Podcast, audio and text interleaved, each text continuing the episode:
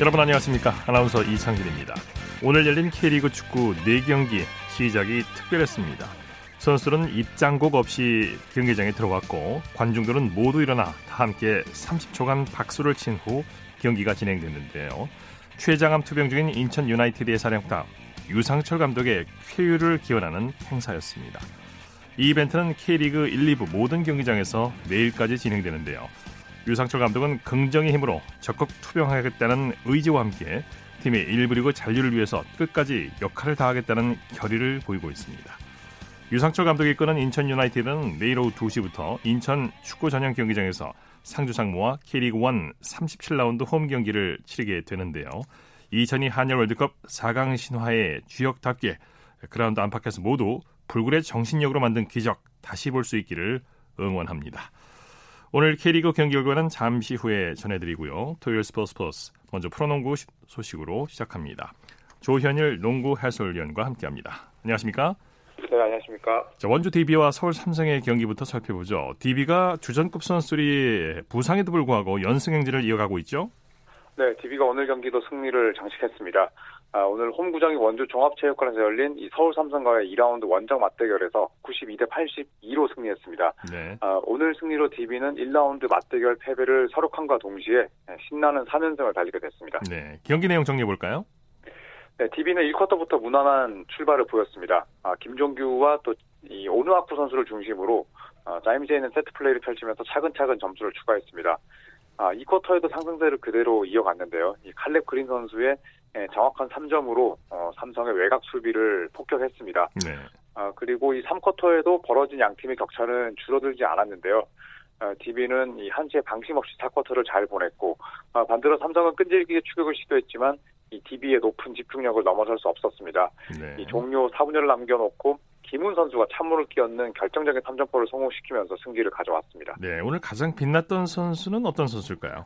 네, 신인 선수인 김훈 선수의 활약이 단연 돋보였습니다. 예. 김훈 선수는 올해 신인 드래프트 2라운드로 뽑힌 선수인데요. 오늘 5개의 3점을 포함해서 17득점을 만들어내면서 올 시즌 신인 가운데 최다 득점을 기록했습니다. 네. 그 밖에 또 어떤 선수들이 활약했습니까? 네, 칼렙 그린 선수가 21득점, 리바운드 7개로 활약을 했고요. 또 김종규 선수의 10득점, 6리바운드 지원도 돋보였습니다. 그리고 오늘 이 선발 라인업에 이름을 올린 김창모 선수가 27분을 소화하면서 8득점, 또 리바운드 7개, 스틸 2개를 보태면서 팀의 3연승 행진에 힘을 보탰습니다. 네, 감독은 승리 소감을 뭐라고 밝혔나요? 우선 이 휴식기에 들어가기 전에 마무리를 잘 하게 돼서 선수들에게 고생했다고 말해주고 싶다는 이야기를 했고요. 그리고 식스맨, 즉 벤치 멤버들에 대한 고마움을 표했습니다. 김창모, 또 김태홍, 김현호, 김훈, 유성호 같은 선수들 덕분에 오늘 승리를 따낼 수 있었다는 이야기를 했고 그리고 네. 오늘 맹활약을 한 김훈 선수의 활약에 대해서는 슛은 매번 잘 들어가는 게 아니기 때문에 자만하지 않고 연습을 더 열심히 한다면 더 좋은 선수가 될 것이라는 덕담을 건넸습니다. 네. 전주 KCC와 안양 KGC의 경기 결과는 어땠습니까? 네, 원정팀인 KGC가 웃었습니다. 전주 실내체육관에서 열린 KCC와의 경기에서 KGC가 90대 64로 무려 26점 차 대승을 따냈습니다. 네. 오늘 승리로 KGC는 2연승을 내달렸고요. 이 KCC와 함께 리그 공동 4위에 올랐습니다. 경기 내용 자세히 살펴볼까요? 네, 초반부터 KGC가 무난하게 앞서갔습니다. KCC는 이 라거나 선수를 오세근에게 붙였고 또 송창용 선수를 크리스 맥컬러에게 붙였지만 전혀 성하지 않았습니다. 이 KCC는 오늘 경기에서 계속해서 이 턴오버를 범하면서 KGC보다 무려 4배 가까운 11개의 실책을 저질렀고요. 네. 이 부분이 1쿼터부터 경기 종료 직전까지 그 흐름으로 이어지고 말았습니다. 3쿼터 초반에 이미 점수 차이가 25점 이상으로 벌어지면서 사실상 승부가 갈렸고 이 점수가 4쿼터 막판까지 유지되면서 KGC의 대승으로 마무리됐습니다. 네, 오늘 경기에 MVP를 꼽는다면 어떤 선수를 들 수 있을까요? 네, 크리스 맥컬러 선수의 활약이 돋보였습니다. 주로 브랜든 브라운 선수의 백업으로 나왔는데요. 오늘은 주전으로 출전해서 무려 39득점, 또 리바운드 3개, 어시스트 4개, 블락 3개로 활약을 했습니다. 네. 39득점은 KBL 데뷔 이후에 올 시즌 최다 득점이었고요. 이 전반에만 27득점을 몰아넣으면서 매치업 상대였던 라거나 선수의 완벽한 우위를 점했습니다. 네, 오늘 열린 두 경기 중에서 최고의 명장면을 꼽는다면 어떤 장면일까요? 네, DB와 삼성의 경기에서는 김훈 선수가 2쿼터에 선보인 3점쇼가 일품이었습니다. 네. 이 투입과 동시에 역전 3점을 넣은 데 이어서 두 개의 3점슛을 연달아 꽂아 넣었습니다. 이 김훈 선수의 3연속 3점슛이 터지면서 DB가 승부를 뒤집었고요. 그리고 KGC와 KCC의 경기에서는 이 크리스 맥컬러 선수가 2쿼터와 3쿼터의 명장면을 만들어냈습니다. 네. 2쿼터에 이 상대 최종우 선수의 레이업을 용수철 같은 탄력으로 블록해냈고, 또 3쿼터 종료 직전 이 속공상에서 나온 그림 같은 윈드밀 덩크슛으로 KGC의 분위기를 뜨겁게 끌어올렸습니다. 네. 오늘 경기로 팀 순위에 변화가 생겼나요? 네, 변화가 있었습니다. 1위는 여전히 서울 SK에 몫이 됐고요. 승리를 차지한 원주 DB가 11승 6패로 3위 전자랜드를 한 경기 차이로 따돌렸습니다.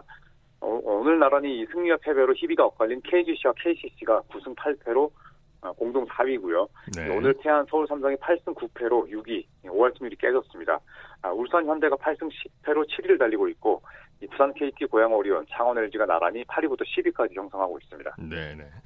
여자 프로농구는 도쿄올림픽 아시아 오세아니아 지역 예선 그리고 최종 예선 출전을 위해서 휴식 중인데요. 내일부터 다시 경기가 열리는데 3주간의 휴식이 어떤 영향을 미치게 될까요?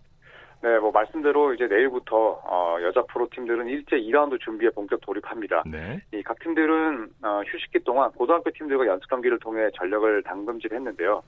또 국가대표에 참가한 이 박지수, 김정은, 강희세 같은 선수들은 대표팀에서 굉장히 많은 시간을 뛰었습니다. 네. 체력적인 부담이 좀 클 수밖에 없겠고, 그리고 KB스타즈와 BNK 썸은 이번 휴식기 동안 김진영 선수와 김소담을 맡으려 됐습니다. 이 두 팀의 행보에도 관심이 쏠리는데요. 또 여기에 개막전 패배 이후에 최초의 4연승을 달리고 있는 우리은행, 또 네. 박하나와 김단비를 건강하게 쓸 수 있는 이 삼성생명과 신한은행의 경기력도 기대를 모으고 있습니다. 네. 자, 오늘 NBA 이슈 간단히 정리해볼까요? 네, 이 LA의 연고지를 둔 두 팀이 나란히 승리했습니다. 우선 레이커스는 오클라호마 시티 선더를 130대 127로 꺾고 개막전 클리퍼스전 패배 이후에 14경기에서 13승 1패 상승세를 탔습니다. 그리고 이 클리퍼스 역시도 이 폴 조지, 카와이 레너드 콤비를 가동한 끝에 휴스턴 로켓츠를 3점 차로 꺾고 4연승을 내달렸습니다. 네. 프로농구 내일 경기 일정과 관전 포인트 짚어주시죠. 네, 내일 이 남자 프로농구는 일요일 일정을 끝으로 5일 동안 휴식기에 돌입합니다. 내일은 한 경기가 열리는데요. 이 KT와 오리온의 맞대결이 펼쳐집니다. 네. KT는 서동철 감독이 이끄는 팀답게 이 외곽 위주의 공격이 돋보이고, 이 오리온 역시 이 보리스 사보비치라는 아주 똑똑한 외국인 선수를 영입한 이후에 공격력이 몰라보게 좋아졌습니다. 네. 그리고 서동철 감독과 추일승 감독은 또 오리온에서 한솥밥을 먹은 바 있는 그런 특별한 인연이기 때문에 이 두 팀의 대결에 아주 많은 관심이 쏠리고 있습니다. 네, 소식 감사합니다. 네, 고맙습니다. 프로농구 소식 조현일 농구 해설위원과 정리했고요. 이어서 배구 소식 살펴보겠습니다. 스포츠통화의 강산 기자입니다. 안녕하십니까? 네, 안녕하세요. KB손해보험과 대한항공의 경기부터 살펴보죠.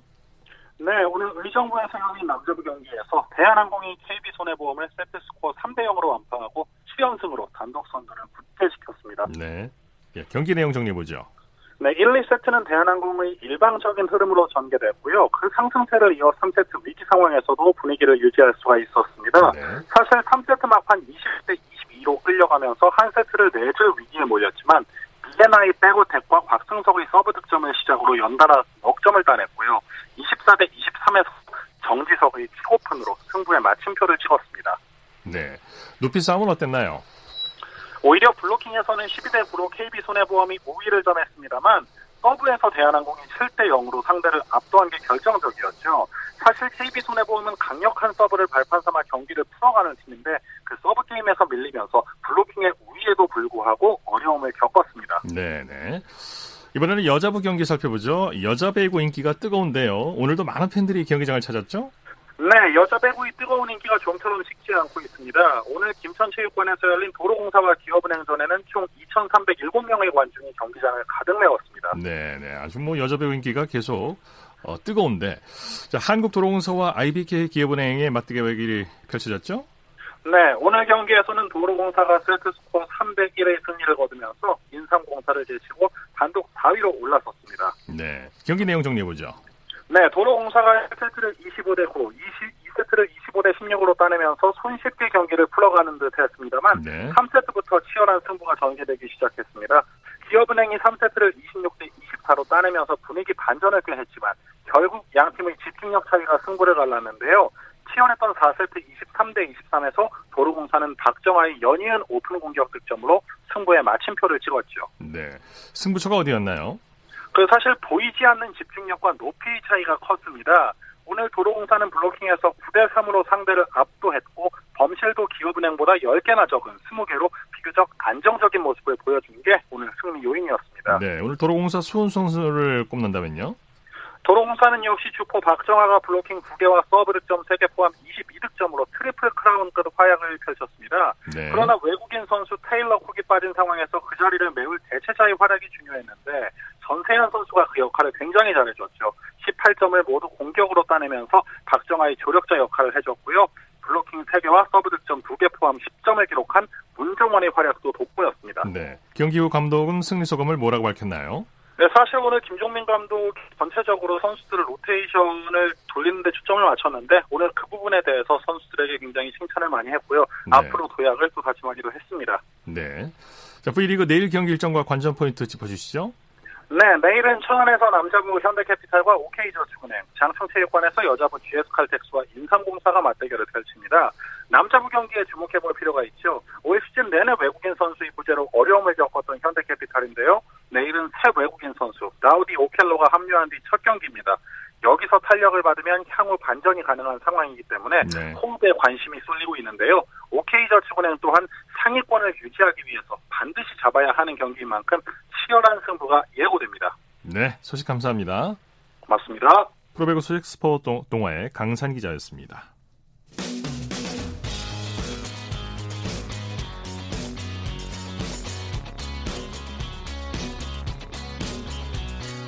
따뜻한 비판이 있습니다.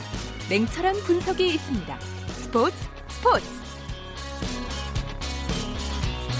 이어서 매주 토요일 마련하는 정수진의 스포츠 현장 시간입니다. 복싱, 이 복싱을 아직도 남자들의 전유물로 생각하는 분들 혹시 계십니까? 뛰어난 다이어트 효과 때문에 복싱에 관심 갖는 여자분들이 늘면서 어느새 복싱은 남녀노소 누구나 즐기는 생활 스포츠로 자리 잡아가고 있습니다. 오늘 그 열기를 느낄 수 있는 시민리그 복싱 대회 현장으로 함께 가보시죠.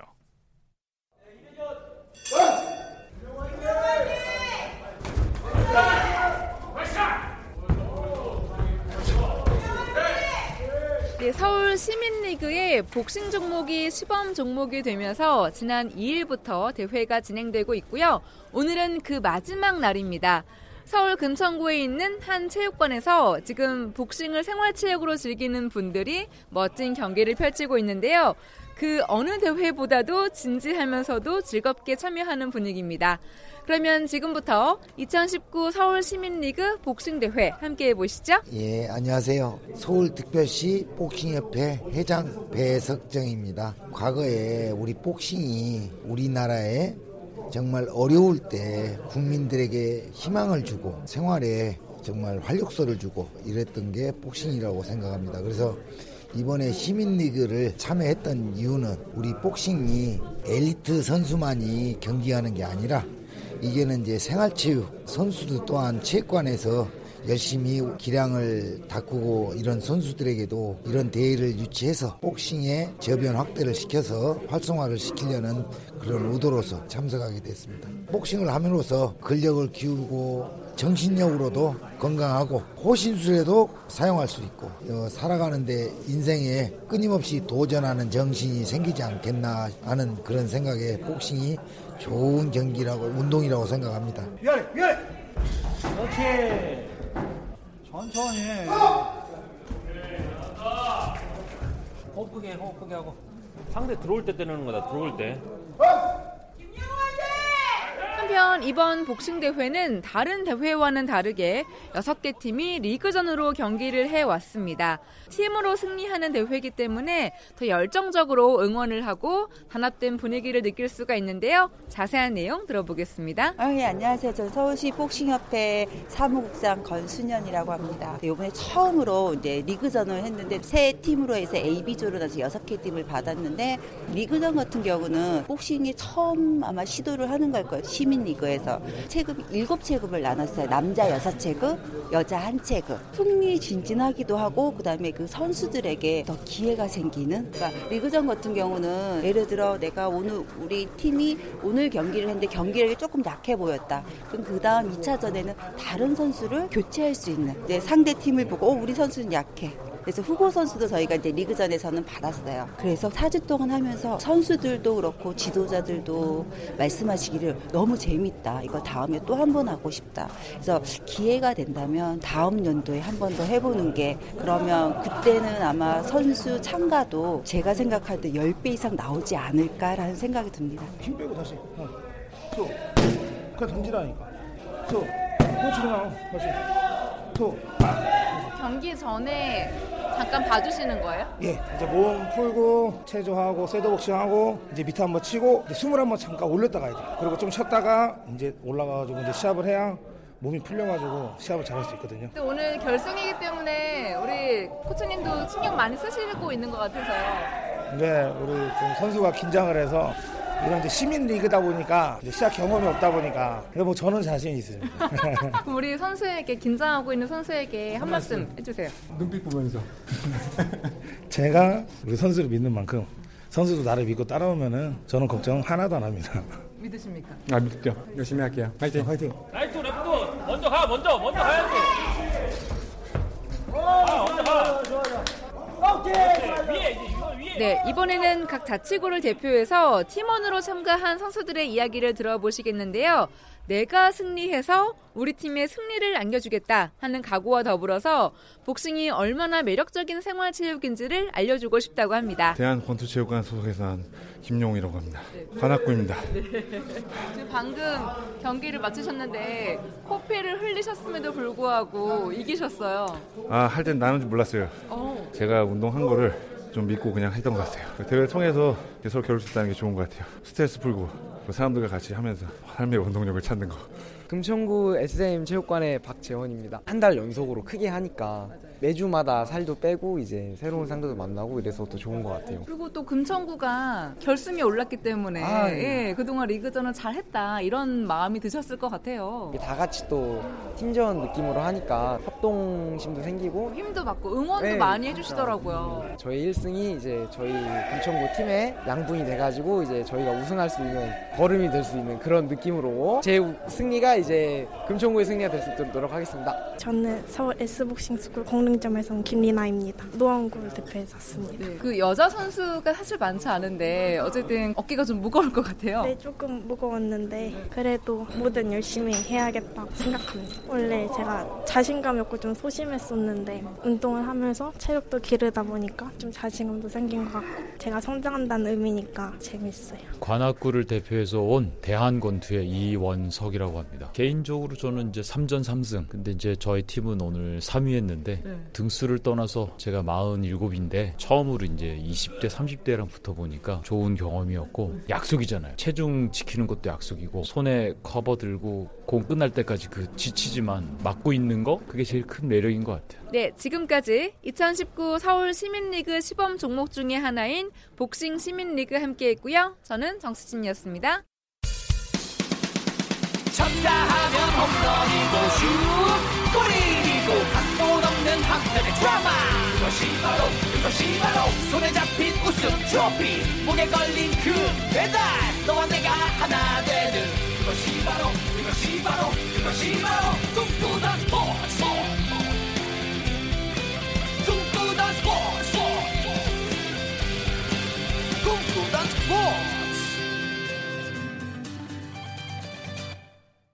스포츠 세계 라이벌을 집중 조명하는 시간, 스포츠 라이벌의 세계 시간입니다. 매주 토요일 한겨레신문의 김덕훈 기자와 함께합니다. 어서 오십시오. 예, 안녕하세요. 자, 오늘은 어떤 라이벌입니까? 한국 축구대표팀이 중동 원정을 마치고 돌아왔는데요. 12월에는 우리나라에서 열리는 동아시안컵 축구대회에 출전합니다. 가장 큰 관심은 뭐니 해도 이제 한일전인데요. 그렇죠. 한국과 네. 일본의 축구 라이벌전을 준비해봤습니다. 예. 영국의 대중지 인디펜던스가 세계 스포츠 국가대항 라이벌전 11개를 꼽은 적이 있는데요. 그중에 한일 축구 라이벌전이 8위로 꼽히기도 했습니다. 예. 60년 넘게 정말 숱한 명승부를 펼치면서 한국, 일본 양국민들을 들뜨게 한 게 바로 그렇죠. 한일 축구입니다. 예. 네. 동아시안컵 축구는 언제 열리죠? 예, 그 동아시안컵은 동아시아 축구연맹 주최로 2년마다 열리는데요. 이 남녀 모두 예선을 거쳐서 4개 팀씩 참가해서 풀리그로 우승팀을 가립니다. 올해는 12월 10일부터 18일까지 부산에서 열리는데요. 예. 부산 아시아드 주경기장과 부산 구덕운동장에서 열립니다. 이 남자부는 한국, 중국, 일본 그리고 홍콩이 참가하고요. 여자부는 한국, 중국, 일본 그리고 이 불참을 발표한 북한 대신에 차순위팀 대만이 나옵니다. 예, 역시 가장 큰 관심은 남자 축구 한일전인데 역대 전적은 어떻게 됩니까? 예, 한국은 일본전 역대 전적에서 78전 41승 23무 14패로 크게 앞서 있습니다. 예. 하지만 2000년대 이후만 따로 떼어서 살펴보면 5승 7무 4패로 아주 호각세인데요. 네. 동아시안컵 상대 전적에서도 2승 3무 2패로 팽팽합니다. 그런데 우리나라가요. 안방에서 열렸던 두 번의 동아시아 대회에서 모두 일본한테 지는 좀 징크스가 있었는데요. 2005년 8월에 대구에서 0대1로 졌고 2013년 7월에 서울에서 또 1대2로 졌습니다. 예. 이 참고로 올림픽 축구 대표팀 간의 역대 전적도 7승 4무 5패로 우리나라가 2승이 더 많습니다. 이 4승 4무 4패로 팽팽하다가 2012년 이후에 런던 올림픽 3, 4위전하고 2018 자카르타 아시안게임 결승전에서 우리가 좀 모두 이기면서 우위를 지키고 있습니다. 네, 최초의 한일전은 언제 열렸습니까? 1954년 3월 7일인데요. 일본 도쿄 메이지 신궁 경기장에서 열렸습니다. 이때 이제 전날 내린 진눈깨비로 엉망이 된 그라운드에서 이 한일전의 역사가 시작된 건데요. 네. 이 경기가 스위스 월드컵 아시아 지역 예선전이었습니다. 근데 이제 당시 이승만 대통령이 일본 선수들을 한국 땅에 들일 수 없다 이래가지고 원래는 홈앤드어웨이 방식인데 예선전 두 경기를 모두 일본에서 치는 겁니다. 예. 이 한국 선수들도 일본에 지면 현해탄 즉 대한해협에 빠져 죽겠다 이런 필사직생의 각오로 경기를 치렀는데요. 네. 이 최초의 한일전 1차전에서 우리나라가 일본을 5대1로 대파했고요. 일주일 뒤에 2차전에서도 2대2로 무승부를 기록하면서 우리가 1승 1무로 사상 처음으로 월드컵 본선 출전권을 따내게 됩니다. 네. 1960년대까지의 전적은 어떻게 됩니까? 이 해방 이후에 이제 1950년대, 60년대까지 열린 한일전에서는 16전 8승 5무 3패로 우리나라가 앞섰습니다. 특히 이제 이 시기에는 우리 국민들의 반일 감정이 굉장했죠. 그래서 이 일본 선수들이 한동안 한국에 오지 못했기 때문에 16경기 중에서 8경기가 일본에서 열렸고요. 예. 5경기가 제3국에서 열렸는데도 우리나라가 일방적인 우위를 보였습니다. 예, 네. 그러다 이제 우리나라에서 한일전이 처음 열린 게 1960년대 들어서인데요.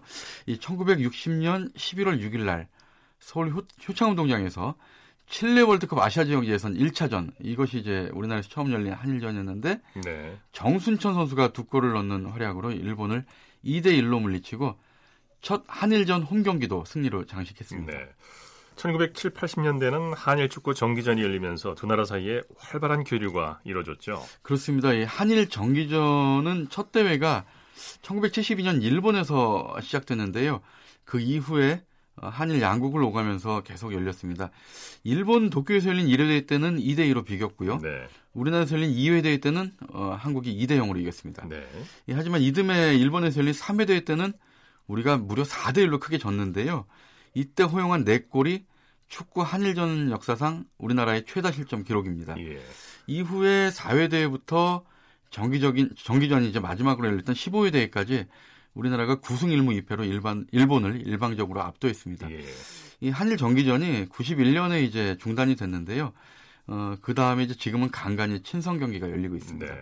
1990년대 이후에는 일본 축구도 아주 많이 성장했죠. 그렇습니다. 한일 정기전을 중단한 게 이제 일방적으로 우리한테 밀리니까 일본이 정기전을 중단했던 건데 예, 하지만 90년대만 따지면요.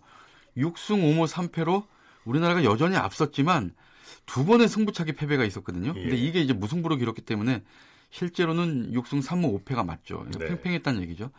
그리고 2000년대에는 4승 6무 3패. 그 격차가 이제 1승 차이로 더욱 좁혀졌고요. 최근에 5번의 한일전만 떼어놓고 보면 우리나라가 오히려 1승 2무 2패로 뒤져 있습니다. 예. 특히나 이제 2011년이었죠. 삿포로에서 이 한일 친선 경기가 열렸었는데 그때 3대0으로 크게 졌었죠. 역대 한일전 최다 점수차 패배, 타이 기록 이런 불명예도 우리가 떠안았었습니다. 예, 예. 특히 이제 가장 최근에 열린 한일전이 2017년 12월 16일, 2년 전이죠. 동아시아 대회 3차전이었는데 이때 우리가 4대1 대승을 거뒀는데 이때 승리가요. 2010년 5월 이후에 무려 7년 7개월 만에 거둔 한일전 승리였습니다. 예. 다음 시간에는 어떤 얘기를 들려주시겠습니까? 역대 한일전에서 정말 명승부가 많이 나왔었는데 이런 이야기하고요. 또 한일전 하면 단두대 매치 이렇게 불릴 정도로 네. 이 감독들도 경질이 많이 됐고 그리고 한일전에 나왔던 각종 기록 등을 살펴보겠습니다. 예, 오늘 말씀 감사합니다. 예, 감사합니다. 스포츠 라이벌의 세계 한겨레 신문의 김덕훈 기자와 함께했습니다. 이어서 축구 소식 살펴보겠습니다. 중앙일보의 박민 기자와 함께합니다. 안녕하십니까? 네, 안녕하세요. 자, 프로축구에서 울산과 전북이 맞대결을 펼쳤죠? 네, 그 울산 종합운동장에서 K리그1 37라운드가 열렸는데요. 그 울산이 전북과 1대1로 이겼습니다. 네. 사실상 결승전이라 불렸던 2위 팀과 2위 팀 간의 맞대결이었는데요. 울산이 무승부를 거두면서 23승 10무 4패, 승점 79점을 기록을 했고요. 그 2위 전북과의 승점 3점 차를 유지하면서 선두를 지켰습니다. 예. 경기 내용은 어땠습니까? 네, 먼저 전북이 후반 4분에 김진수 선수가 정말 그림 같은 왼발 논스톱 슛으로 선제골을 뽑아냈는데요.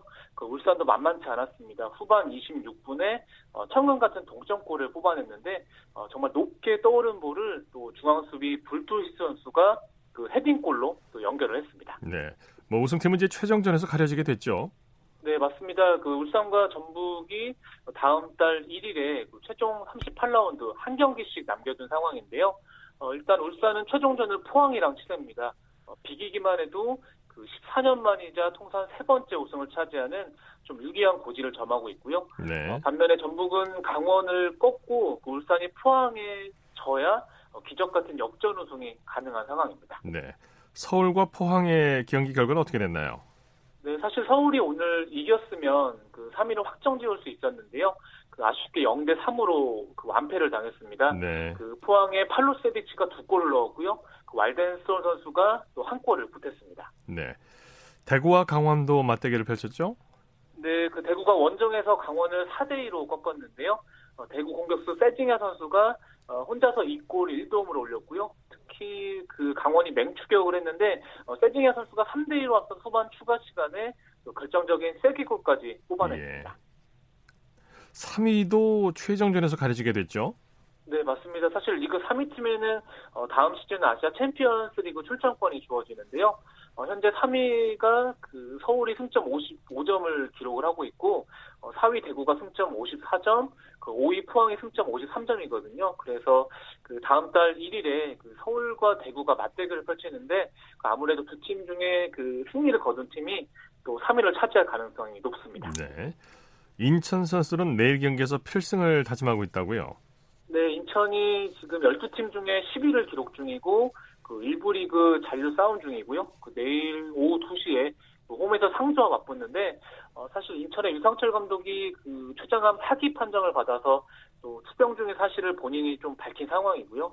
네. 정말 끝까지 버텨서 싸워서 이기겠다 또 이렇게 다짐을 하면서 팀을 이끌고 있는데 그래도 인천 선수들도 또 유 감독을 위해서 또 승리를 또 선물로 안기겠다는 각오입니다. 네.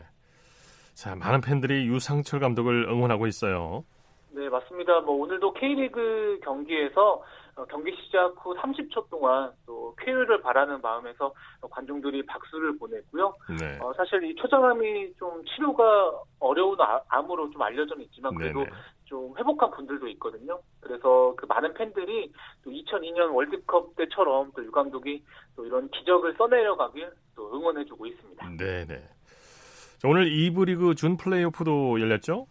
네, 오늘 안양이 부천과 1대1로 비겼지만 또 리그 상위 팀이 플레이오프에 진출하는 규정에 따라서 플레이오프에 진출을 했고요. 그 2위 부산과 플레이오프를 치르게 됐습니다. 여기서 승리한 팀이 그 1부 리그 11위와 또 승강 플레이오프를 치르면서 또 계속해서 또 이런 승격 또 전쟁이 또 이어지게 됐습니다. 네, 손흥민 선수가 토트넘 10월의 선수에 선정됐다고요? 네, 오늘 토트넘이 공식 홈페이지를 통해서 또 10월에 가장 뛰어난 활약을 펼친 선수로 손흥민이 뽑혔다 또 이렇게 발표를 했습니다. 네. 투표에서 무려 91%의 지지를 받아서 5%에 그친 케인을 정말 압도적으로 따돌렸고요. 손흥민 선수 10월에만 그 5경기에서 3골을 몰아쳤고요. 또 9월의 선수에 이어서 두 달 연속 또 수상의 영광을 안았습니다. 네. 토트넘이 최근 모리뉴 새 감독을 선임했는데요. 지금 데뷔전을 갖고 있죠? 네, 맞습니다. 오후 9시 30분부터 그 토트넘이 웨스트햄과 프리미어리그 경기를 치르고 있는데요. 네. 모리뉴 감독의 그 데뷔전입니다. 일단은 토트넘이 리그 14위에 그치자 그 3일 전에 포체티노 감독을 경질을 했고요. 새롭게 모리뉴 감독을 선임했는데 우승을 25번이나 또 차지한 명장이고요. 네. 현재 그 데뷔전을 치르고 있습니다. 네. 손흥민 선수 오늘 선발 출전했나요?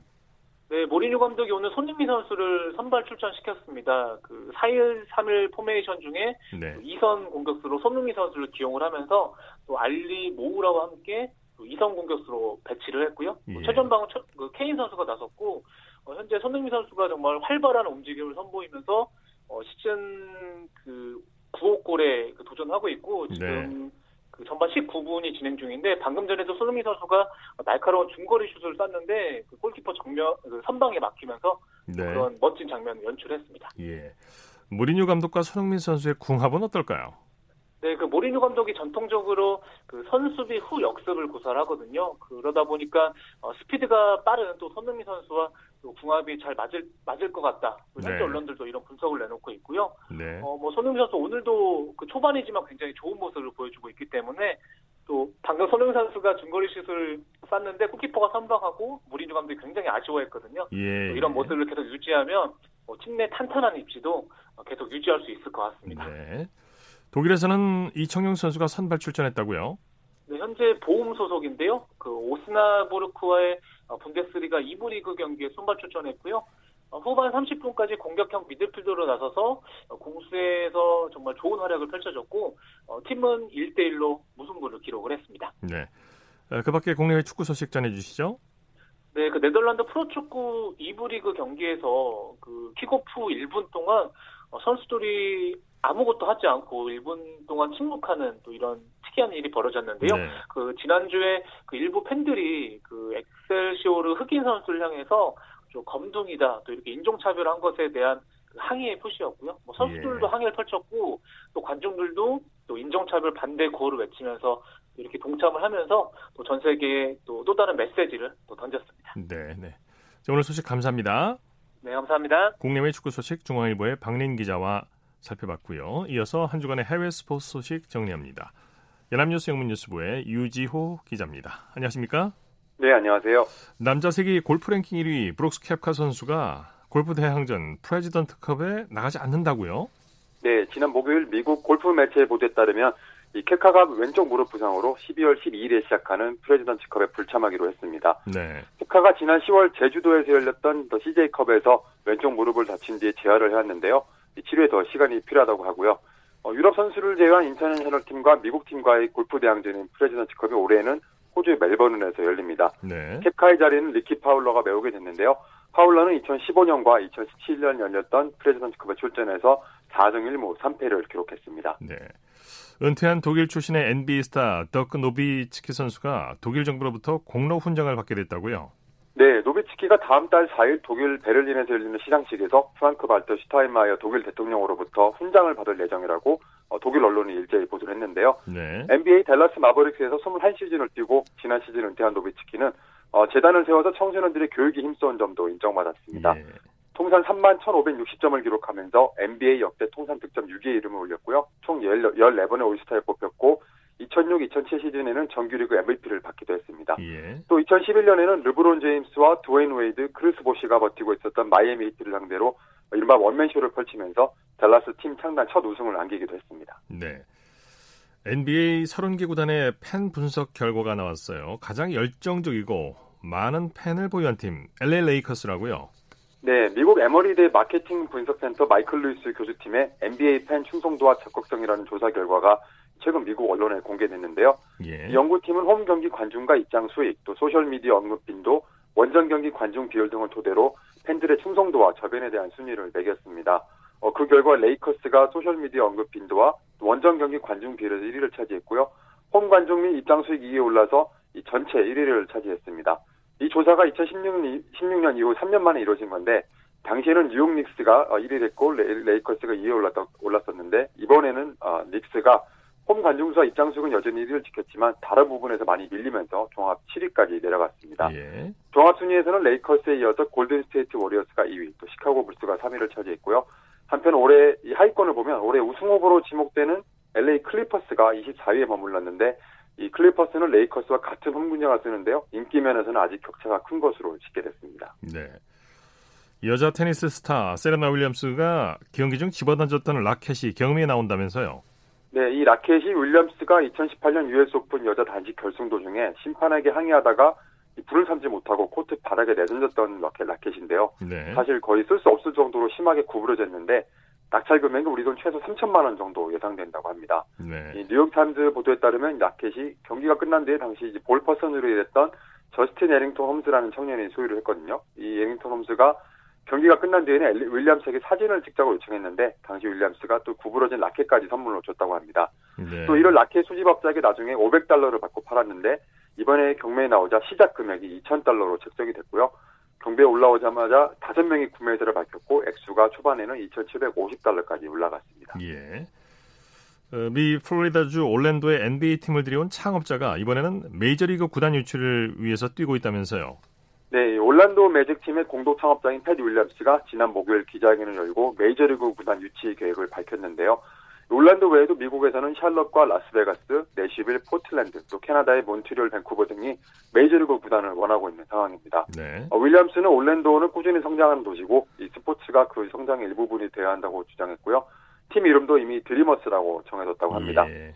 그런데 플로리다주에는 이미 마이애미와 템파베이의 두 개의 메이저리그 팀이 있는데 두 팀 모두 또 관중 동원의 재미를 못 보고 있습니다. 네. 게다가 정작 메이저리그 사무국은 팀을 당장 추가할 계획이 없다고 하는데요. 오클랜드 애슬레틱스와 템파베이 레이스의 새 홈구장 문제가 해결되기 전까지는 리그 확장을 하지 않겠다는 입장입니다. 네.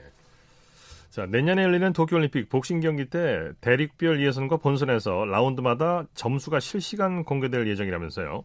네, 영국 BBC와 올림픽 관련 매체 보도에 따르면 IOC의 복싱 태스크포스 TF가 이런 내용을 골자로 한 도쿄올림픽 복싱 경기 주간 원칙을 발표를 했는데요.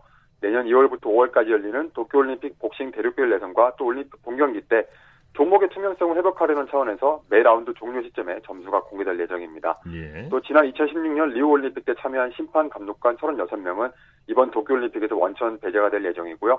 IOC 측은 이미 지난달 일본 도쿄에서 열린 올림픽 테스트 이벤트에서 실시간 점수 공개 시험을 마쳤습니다. 예. 이 TF는 철저한 신원조사와 독립기관의 검증을 거친 인사들로 새 심판진을 꾸리겠다고 했고요.